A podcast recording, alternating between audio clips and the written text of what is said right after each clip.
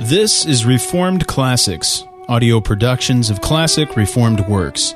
Today we're continuing our presentation of John Calvin's Institutes of the Christian Religion, translated by Henry Beveridge. Chapter 4 The Knowledge of God Stifled or Corrupted, Ignorantly or Maliciously. Sections 1. The knowledge of God suppressed by ignorance many falling away into superstition. Such persons, however, inexcusable because their error is accompanied with pride and stubbornness. 2. Stubbornness the companion of impiety. 3. No pretext can justify superstition. This proved first from reason and secondly from Scripture. 4. The wicked never willingly come into the presence of God, hence their hypocrisy.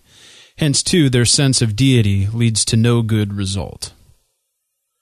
Section 1. But though experience testifies that a seed of religion is divinely sown in all, scarcely one in a hundred is found who cherishes it in his heart, and not one in whom it grows to maturity, so far is it from yielding fruit in its season. Moreover, while some lose themselves in superstitious observances, and others, of set purpose, wickedly revolt from God, the result is that, in regard to the true knowledge of Him, all are so degenerate that in no part of the world can genuine godliness be found.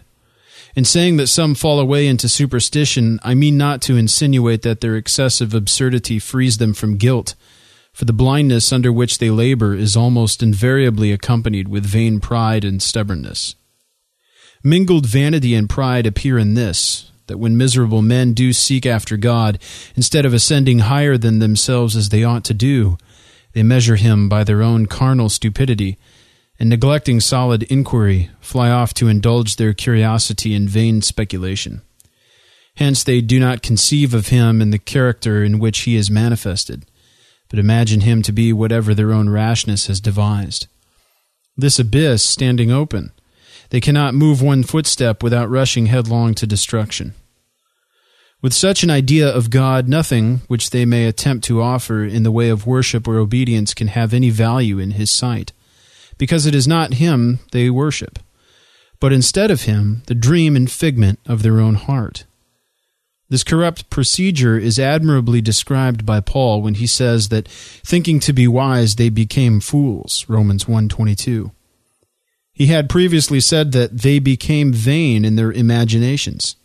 But lest any should suppose them blameless, he afterwards adds that they were deservedly blinded, because not contented with sober inquiry, because arrogating to themselves more than they have any title to do, they of their own accord court darkness, nay, bewitch themselves with perverse, empty show. Hence it is that their folly, the result not only of vain curiosity, but of licentious desire and overweening confidence in the pursuit of forbidden knowledge, cannot be excused.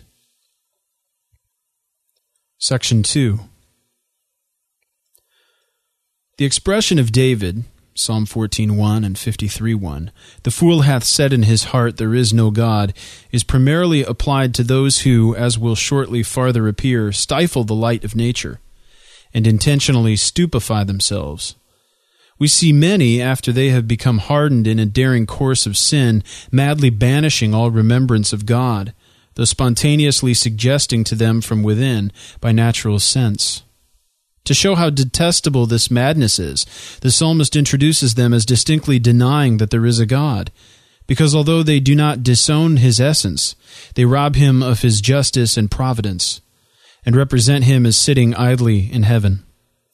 Nothing being less accordant with the nature of God than to cast off the government of the world, leaving it to chance, and so to wink at the crimes of men that they may wanton with impunity in evil courses.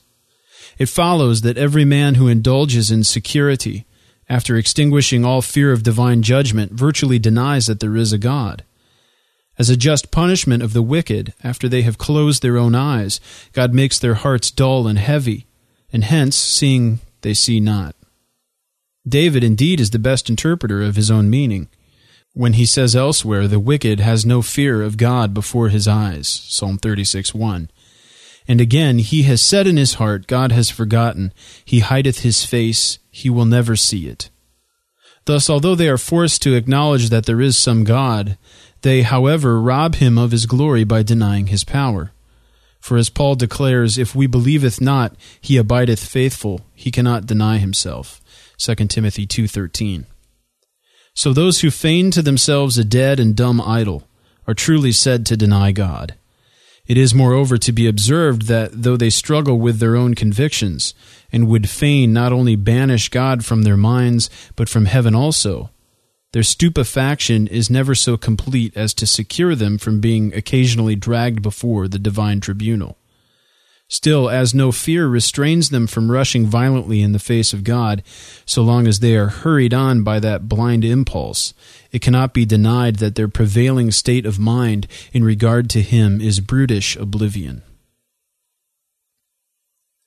Section 3 In this way, the vain pretext which many employ to clothe their superstition is overthrown. They deem it enough that they have some kind of zeal for religion, how preposterous soever it may be, not observing that true religion must be conformable to the will of God as its unerring standard, that he can never deny himself, and is no spectre or phantom, to be metamorphosed at each individual's caprice. It is easy to see how superstition, with its false glosses, mocks God while it tries to please him. Usually fastening merely on things on which he has declared he sets no value, it either contemptuously overlooks or even undisguisedly rejects the things which he expressly enjoins, or in which we are assured that he takes pleasure. Those, therefore, who set up a fictitious worship merely worship and adore their own delirious fancies Indeed, they would never dare so to trifle with God had they not previously fashioned him after their own childish conceits.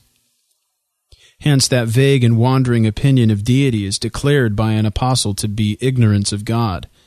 Howbeit then, when ye knew not God, ye did service unto them which by nature are no gods. And he elsewhere declares that the Ephesians were without God, Ephesians 2:12, at the time when they wandered without any correct knowledge of him.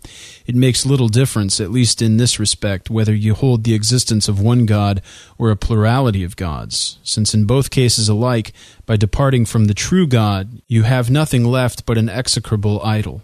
It remains therefore to conclude with Lactantius no religion is genuine that is not in accordance with truth. Section 4. To this fault they add a second that when they do not think of God, it is against their will, never approaching Him without being dragged into His presence.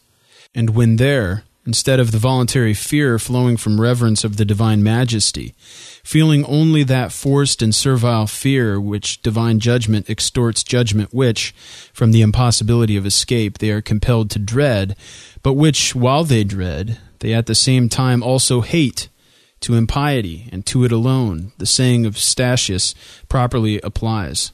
Fear first brought gods into the world. Those whose inclinations are at variance with the justice of God, knowing that his tribunal has been erected for the punishment of transgression, earnestly wish that that tribunal were overthrown. Under the influence of this feeling, they are actually warring against God, justice being one of his essential attributes perceiving that they are always within reach of his power, that resistance and evasion are alike impossible, they fear and tremble. Accordingly, to avoid the appearance of condemning a majesty by which all are overawed, they have recourse to some species of religious observance, never ceasing meanwhile to defile themselves with every kind of vice and add crime to crime, until they have broken the holy law of the Lord in every one of its requirements, and set his whole righteousness at naught at all events, they are not so restrained by their semblance of fear as not to luxuriate and take pleasure in iniquity, choosing rather to indulge their carnal propensities than to curb them with the bridle of the Holy Spirit. But since this shadow of religion, it scarcely even deserves to be called a shadow, is false and vain, it is easy to infer how much this confused knowledge of God differs from that piety which is instilled into the breasts of believers and from which alone true religion springs. And yet hypocrites would fain, by means of tortuous windings, make a show of being near to God at the very time they are fleeing from Him. For while the whole life ought to be one perpetual course of obedience, they rebel without fear in almost all their actions, and seek to appease Him with a few paltry sacrifices. While they ought to serve Him with integrity of heart and holiness of life, they endeavor to procure His favor by means of frivolous devices and punctilious of no value. Nay, they take greater license in their groveling indulgences, because they imagine that they can fulfill their duty to him by preposterous expiations. In short, while their confidence ought to have been fixed upon him, they put him aside, and rest in themselves or the creatures. At length they bewilder themselves in such a maze of error that the darkness of ignorance obscures, and ultimately extinguishes, those sparks which were designed to show them the glory of God. Still, however, the conviction that there is some deity continues to exist, like a plant which can never be completely eradicated, though so corrupt that it is only capable of producing the worst of fruit. Nay, we have still stronger evidence of the proposition for which I now contend, that a sense of deity is naturally engraven on the human heart, in the fact that the very reprobate are forced to acknowledge it. When at their ease, they can jest about God and talk pertly and loquaciously in disparagement of his power. But should despair from any cause overtake them, it will stimulate them to seek him and dictate ejaculatory prayers, proving that they were not entirely ignorant of God, but had perversely suppressed feelings which ought to have been earlier manifested.